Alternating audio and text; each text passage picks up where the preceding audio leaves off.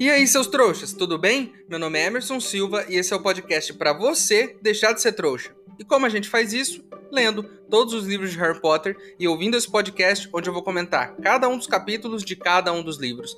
Lembrando sempre que você pode fazer na ordem que você quiser.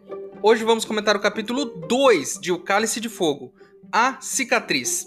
E sem enrolação, vamos começar logo o episódio de hoje.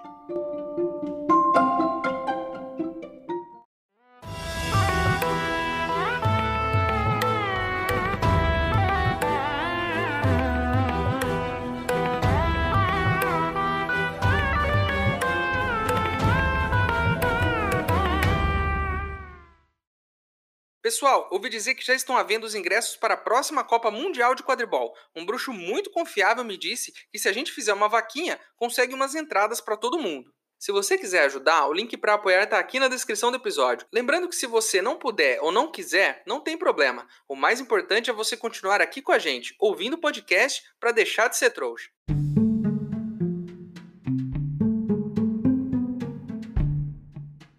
Nesse capítulo, o Harry acorda no meio da noite com dor na cicatriz, ela tá queimando. Como quando você pega uma forma quente sem querer e queima o dedo, sabe? Já aconteceu comigo e mais vezes do que eu gostaria. Exatamente agora, nesse momento, enquanto eu gravo esse episódio, eu tenho uma queimadura no meu dedão.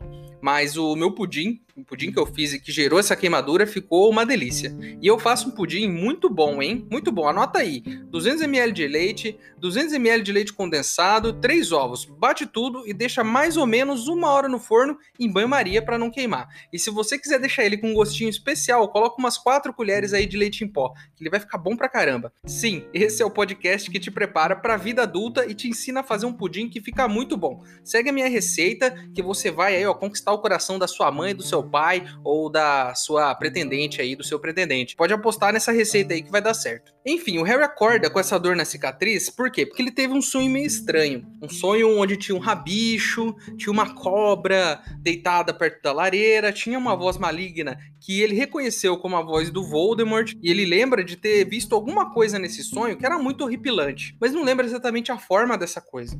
Eu fico aqui pensando nesse rolê do Voldemort. Até esse ponto aqui, o cara já morreu algumas vezes, né? Ele morreu há 13 anos atrás, quando ele atacou o Harry e os pais dele. Ele já morreu em A Pedra Filosofal, quando ele tava na nuca do Quirrell, que é muito estranho, mas ele morreu. E ele morreu na Câmara Secreta, quando ele tava tentando voltar através do diário. E eu pensei numa coisa: se morrendo uma vez você já fica esquisito, fica só a caveirinha, imagina um cara que morreu três vezes. A coisa deve estar tá muito feia. Sem contar que ele vive à base de leite de cobra. Ou será que é veneno de cobra? Porque daí é uma dúvida que fica na minha cabeça, né? Porque diz lá que o rabicho ordenha cobra. Mas eu pensei aqui, não é possível. Não é possível que, que os bruxos desenvolveram um feitiço para fazer cobra dar leite. Porque cobra não dá leite. Caso você não saiba aí, tenha faltado nas suas aulas de biologia, cobra não dá leite. Cobra bota ovo. E quem bota ovo não dá leite, a não ser que você seja um ornitorrinco, mas até aqui é uma cobra. E essa cobra não dá leite, certo? Ou dá, ou fizeram feitiço para isso. Tendo a imaginar aqui que seja veneno, então. Talvez ele se alimente de veneno de cobra. E aí faz mais sentido o rabicho ordenhar a cobra, porque daí, ao invés de ordenhar as tetinhas da cobra, ele vai ordenhar os dentes da cobra para remover o veneno e dar esse veneno pro Voldemort. Então para pra pensar, esse cara é tão do mal, mas tão do mal, que ele vive à base de veneno, velho. Olha que, que bizarro. Olha que simbólico é isso, né? A alimentação do cara é a base de veneno. E aí eu te pergunto aqui, o quão nutritivo é o veneno da cobra? Não sei. Mas para alguém que é muito do mal e tá à beira da morte, já morreu três, quatro vezes, talvez sirva de alguma coisa. Vocês já pararam para pensar em quantas vezes o Harry tem sonhos estranhos? Pelo menos uma vez por livro, ele tem um sonho que significa alguma coisa. Eu não lembro muito bem quais foram, mas no Prisioneiro de Azkaban, que tá mais fresco na minha memória, eu lembro que ele tem um sonho com um patrono e com os dementadores. Geralmente, em cada livro, o Harry tem um sonho que significa alguma coisa, pelo menos um. E ele teve esse sonho agora, que foi meio que como se ele estivesse lá vendo tudo o que aconteceu. Eu não consigo imaginar como é isso, porque geralmente os meus sonhos não tem nada a ver com nada. Esses dias, por exemplo, eu sonhei que toda a minha família e eu estávamos em Nova York. Legal, né? Bem legal. Até aí, tudo bem, você acha que é um sonho normal. Até seria, se toda a minha família não tivesse dividindo um frango com farofa no meio da rua, em Nova York. E eu tivesse apressando eles para ir até o museu do 11 de setembro. Mas olha só que estranho esse sonho, não faz sentido nenhum. Por que, que minha família toda tá comigo em Nova York comendo frango assado com farofa? Não faz sentido. Mas os sonhos do Harry fazem sentido. E o sonho dele até que foi bem claro, né? O sonho dele, a imagem bem viva de tudo que aconteceu. Ele até se lembra de ter o Franco lá, o Franco Bryce, que é o trouxa que tava lá. Então, realmente foi muito claro na cabeça dele aquilo que aconteceu. E aí a gente tem que parar para pensar o seguinte: até que ponto o Harry tem sonhos, ou ele tem premonições, ou até que ponto ele tem uma espécie de conexão em que ele vê o que está acontecendo de verdade. Porque é isso que parece que aconteceu. Parece que ele realmente viu o que estava acontecendo de alguma forma e acordou com a cicatriz doendo. Vamos continuar lendo o livro, que talvez isso seja explicado lá na frente, né? Aí, nesse sonho, ele ouviu claramente que eles estão indo atrás dele, do Harry. E isso é um sinal para ele ficar esperto esse ano porque os caras estão vindo atrás dele. E esse ano a coisa vai ser feia. Ano passado ele teve que lidar com dementadores. Esse ano o coisa ruim tá vindo atrás dele, velho. Então fica esperto, Harry. Fica muito esperto. Aí nesse ponto aqui, como todo começo de livro, a gente tem uma geral sobre o Harry. Fala sobre o quadribol, sobre ele ter um livro de quadribol onde um jogador marca um gol lá na capa. Fala que também sobre ele ter perdido os ossos uma vez e eles terem crescido em uma noite, ou sobre o ano passado em O Prisioneiro de Azkaban, quando ele caiu de 15 metros de altura enquanto ele estava jogando quadribol. Aí o livro continua dando aquele resumo e fala assim que o Harry não se sente bem-vindo na casa dos Dursley, né? Isso é uma coisa que a gente já sabe, e que os Dursley explicam a ausência dele todos os anos, dizendo que ele vai para uma instituição chamada Sem Brutos, que é tipo um reformatório para criança problemática, né? A gente já ouviu falar desse reformatório lá no terceiro livro. Eles disseram para tia Guida que ele ia para lá, então eles continuam com essa história. E aí eu me pergunto, por que eles ficam dando essas explicações? Por que eles ficam falando do Harry com outras pessoas? Ou isso é para os vizinhos que ficam perguntando e aí eles dão essa explicação? É claro que é isso. É óbvio que é isso, porque tem gente que gosta disso. Tem gente que gosta de ficar dando explicações da sua vida para os vizinhos. E os Dursley são essas pessoas. Eu não sei se você faz isso, mas eu sou meio chato nesse sentido. Eu não gosto de ficar dando explicação para quem eu não conheço sobre o que eu faço ou deixo de fazer. Né? Mas os Dursley, eles vivem de aparência, então é a cara deles fazer isso querer dar explicação para todo mundo sobre as coisas para tentar meio que limpar a barra deles e eles parecerem pessoas melhores, porque na verdade eles não são. Esse capítulo, ele meio que tem essa função de fazer um resumo. Por quê? O primeiro capítulo, a gente viu a história do Franco Bryce e sobre o assassinato lá na mansão dos Riddle e sobre o Voldemort estar bolando um plano para voltar à ação. Nesse capítulo aqui, quando a gente vai pro Harry, a gente tem um resuminho rápido de como é a vida dele, do que aconteceu nos últimos anos, sobre a morte dos pais, sobre ele ter quase morrido algumas vezes, explica aqui que ele é famoso, que ele é um bruxo. Esse capítulo coloca a gente de volta nesse universo. E para você que leu esses livros um atrás do outro, usando o seu box, não faz muita diferença isso. Mas para para pensar nas pessoas que leram, como eu, conforme os livros foram sendo lançados. Então imagine que você lê um livro e o próximo é lançado daqui a um ano ou dois. Talvez você não releia o livro anterior. Então é muito importante ter esse capítulo para te recolocar dentro da história, para te dar aquele resuminho, né? Que nem quando você está assistindo uma série e no ano seguinte tem um o que aconteceu nos últimos capítulos, sabe? Para te dar aquele né, para te dar aquela recapitulada. Isso é muito importante. Talvez não seja para você que está lendo tudo em sequência, mas quando você lê com um ano de diferença, é muito importante ter isso. Diz aqui também, né, que o Harry vai começar em breve o seu quarto ano em Hogwarts. E sabe o que isso significa? Significa que ele tem 14 anos de idade. E eu me lembro claramente dos meus 14 anos. Foi um ano bom e muito estranho ao mesmo tempo na minha vida. Por exemplo, foi com 14 anos que eu dei o meu primeiro beijo. Olha só. Primeiro beijo com 14 anos, já sofrendo aquela pressão dos amigos, né? Que é um saco isso aí. Também aos 14 anos eu me lembro que eu não sofria mais bullying por ser gordinho. Porque aos 14 anos eu dei aquela esticada, sabe quando você cresce rápido? Então eu cresci rápido e dei uma emagrecida. E fiz também uma dietinha, né? Parei de comer um pouquinho de doce e tal, e dei uma emagrecida. Foi nesse ano também, e isso é muito claro na minha memória, foi nesse ano também que um amigo meu de sala levou uma arma pra escola e mostrou para mim. Tava dentro da mochila dele. E sim, foi com 14 anos que eu li Harry Potter e o Cálice de Fogo pela primeira vez. O meu livro favorito de Harry Potter, eu li aos 14 anos. E olha só, olha só como eu cresci lendo esses livros. Foi um ano muito bom, tirando a parte da arma, né? Acho que até por isso que pararam de fazer bullying comigo. Não foi porque eu emagreci, não. Foi porque tinha um amigo meu que, sabidamente, tinha uma arma na mochila. E talvez por isso que as pessoas não implicaram comigo naquele ano. Não tinha pensado nisso até agora.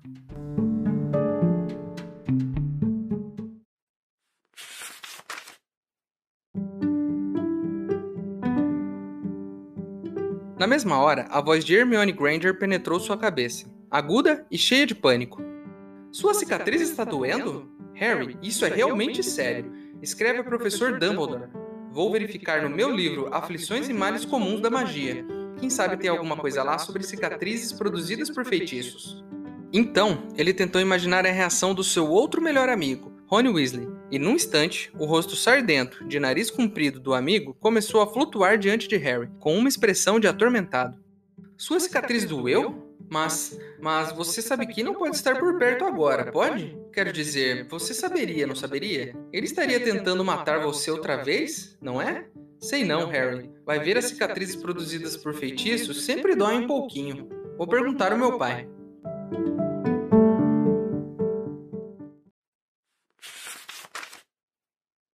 Ei, seu trouxa! Se você está curtindo o podcast, não se esqueça de deixar uma avaliação na ferramenta que você estiver ouvindo, caso ela tenha esse recurso, é claro. Assim o programa ganha uma moral e chega ainda mais trouxas como você.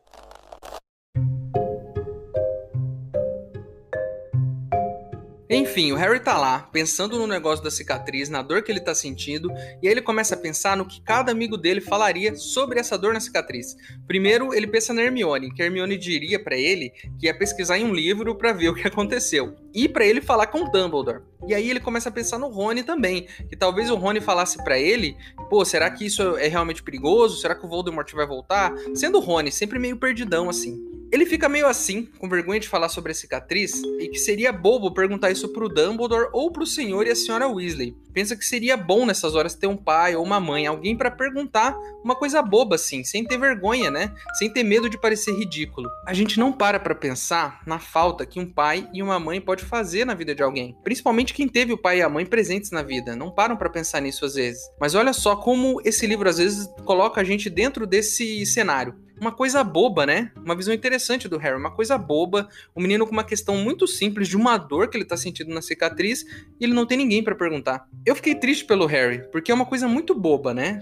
E ele não tem com quem falar sobre isso. Para pra pensar aí, você que cresceu, e, e aí eu não tô falando só da figura paterna e materna, tá? Porque eu sei que tem muita gente que foi criado pela avó, né, pelos avós, por uma tia, que foi criado só pelo pai ou só pela mãe. Você tinha essa pessoa com quem contar, mas para para pensar no Harry, que não tem nem o pai e nem a mãe e nem essa figura paterna. Ele vai perguntar isso pro Dumbledore? Ele pensa até nisso, mas acha a ideia meio boba. Ele vai falar com o Hagrid. O Hagrid, apesar de muita gente dizer que ele é uma figura paterna, eu discordo. O Hagrid é mais um tiozão, sabe? Aquele tio legal, aquele tio meio irresponsável. Esse é o Hagrid. Então o Harry fica meio que sem sair. Ele vai perguntar pro senhor e pra senhora Weasley, né? Ele, ele se sente meio envergonhado de falar nisso, porque eles têm muito com o que se preocupar, né? Os caras têm sete filhos.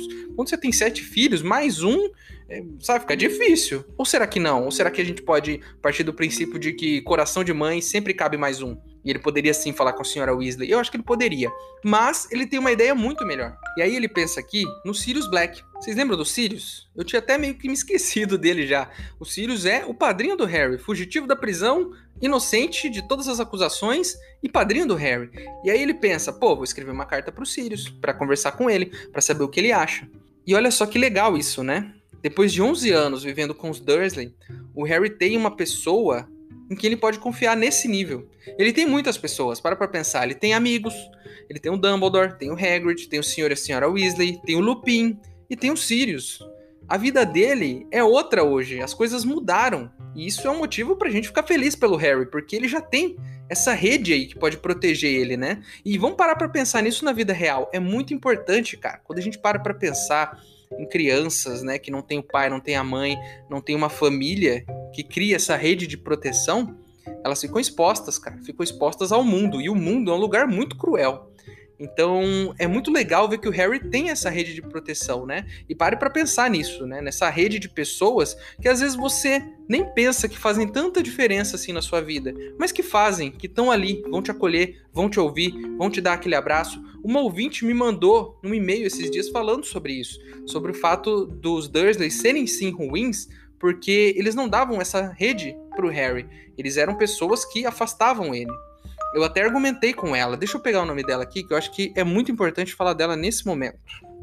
Foi a Denise Rodrigues que me mandou esse e-mail. Esse não é um bloco de leitura de e-mail, tá? Eu não vou ler o e-mail dela todo, mas é muito importante isso que ela falou. E ela fala sobre o fato de eu ter dito lá atrás que os tios do Harry não eram pessoas tão ruins, porque eles davam comida, davam casa e davam, né, tudo que o Harry precisava de necessidade básica. Nisso eu ainda acho que eu tô certo, que tem muita gente que não tem nem isso, mas ela ressaltou a importância de uma família nessa situação de dar esse carinho, de abraçar, de ouvir e olha só como isso faz falta na vida do Harry. E a Denise, que mandou esse e-mail, abriu meus olhos. Então, olha só que importante os e-mails de vocês, primeira coisa, né? Mesmo não lendo todo o e-mail dela aqui, ela abriu meus olhos para essa questão. E ela é muito importante.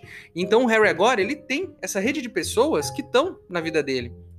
Enfim, tem mais um detalhe legal aqui. O Sirius mandou duas cartas para o Harry. E quem levou essas cartas não foram corujas, foram pássaros tropicais. E a primeira coisa que eu pensei, será que Sirius Black veio passar um tempo aqui no Brasil? Conhecer o Rio de Janeiro? E lá no Cristo Redentor? Dar um passeio pela Bahia? E aí o Harry até imagina que o Sirius talvez esteja num lugar muito ensolarado, um país mais tropical, porque ele imagina que um dementador não deva ser uma criatura que sai muito no sol. E amigo, se for assim, no Brasil não há chances para ter dementadores, porque como diria minha mãe, aqui é um sol para cada pessoa. E parando para pensar nisso, faz um pouco de sentido, sim. Eu lembro de ter lido alguma vez em algum lugar, eu não vou saber citar a fonte, eu nem sei se é real, mas de que países em que faz mais frio, em que tem menos sol, as pessoas têm maior incidência de depressão, de casos de depressão.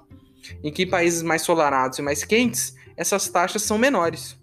Olha só que interessante. E talvez isso faça muito sentido nesse conceito de do Dementador ser uma criatura que surge desse sentimento. E aí o dia já tá amanhecendo, né? Os Dursley já estão acordando, já estão fazendo aquela movimentação no quarto deles. E aí o Harry relê a carta que ele já escreveu, né? Ele fala nessa carta um pouquinho sobre a dieta do Duda, que não tá dando muito certo. E inclusive eu tenho uma dica pro Duda, né? Vá numa nutricionista, porque eu fui quando eu era criança e junto com aquela esticada que eu dei aos 14, eu também dei uma emagrecida, porque eu fiz uma dietinha de uma nutricionista e foi, ó, show de bola bola. E aí o Duda, também diz nessa carta, que o Duda ficou tão bravo, mas tão bravo, que jogou o PlayStation dele pela janela. E olha só isso. Na mesma época em que o cara me roubou, falando que ia me vender um PlayStation usado, foi a época em que eu li esse livro em que o Duda joga o PlayStation dele pela janela. Aí o Harry continua nessa carta, diz que tá bem, fala que os Dursley estão tratando ele um pouquinho melhor esse ano, porque sabem que ele tem um padrinho que é um fugitivo da prisão. E também no finalzinho da carta, né, como se não fosse muito importante,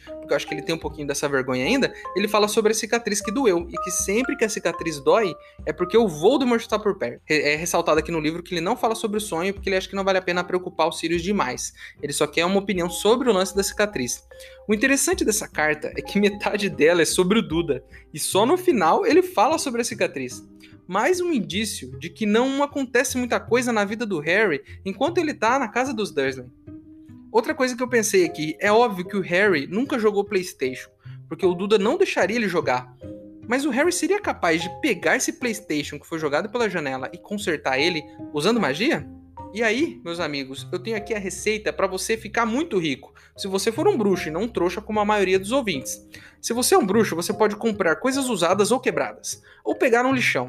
Você conserta essas coisas com magia, deixa elas novinhas e vende para os trouxas pelo um valor de uma coisa nova, ou semi-nova.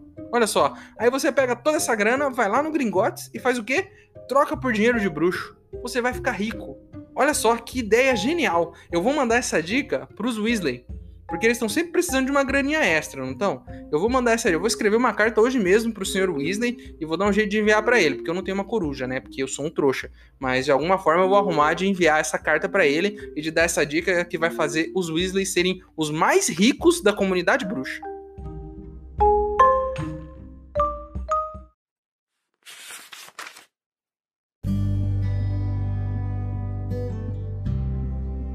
Caro Sirius, obrigado por sua última carta. A ave era enorme, quase não pôde passar pela minha janela. As coisas continuam na mesma por aqui. A dieta de Duda não está dando muito certo. Minha tia o pegou contrabandeando rosquinhas fritas e açucaradas para dentro do quarto ontem. Meus tios disseram que vão ter que cortar a mesada dele caso ele continue fazendo isso. Então, Duda ficou com muita raiva e atirou pela janela o PlayStation. Isso é uma espécie de computador com muitos jogos. Foi realmente uma burrice, porque agora ele não tem nenhum Mega Multilation Parte 3 para se distrair. Eu vou bem, principalmente porque os Dursley estão apavorados que você possa aparecer e transformar eles em morcegos se eu pedir. Mas aconteceu uma coisa estranha, hoje de manhã. Minha cicatriz doeu outra vez. A última vez em que isso aconteceu foi porque Voldemort estava em Hogwarts, mas acho que ele não pode estar por perto agora. Pode? Você sabe se cicatrizes produzidas por um feitiço podem doer até anos depois? Vou mandar esta carta quando Edviges voltar. No momento ela saiu para caçar. Diga olá ao bicuço por mim. Harry.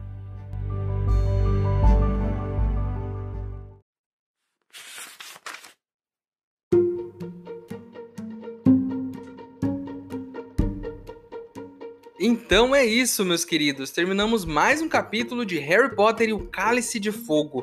E o que esse livro nos reserva? Porque a gente já teve um capítulo super tenso no começo, agora a gente tem um capítulo meio que resumão, mas em que a gente entendeu que o Harry viu tudo o que aconteceu lá. Então é um capítulo que abre uma porta aí que a gente não tinha aberto ainda, hein? Uma conexão que ele tem com o Voldemort. E isso tem que ser explorado no, no decorrer dessa história ou nos próximos livros. Então a gente vai ficar de olho.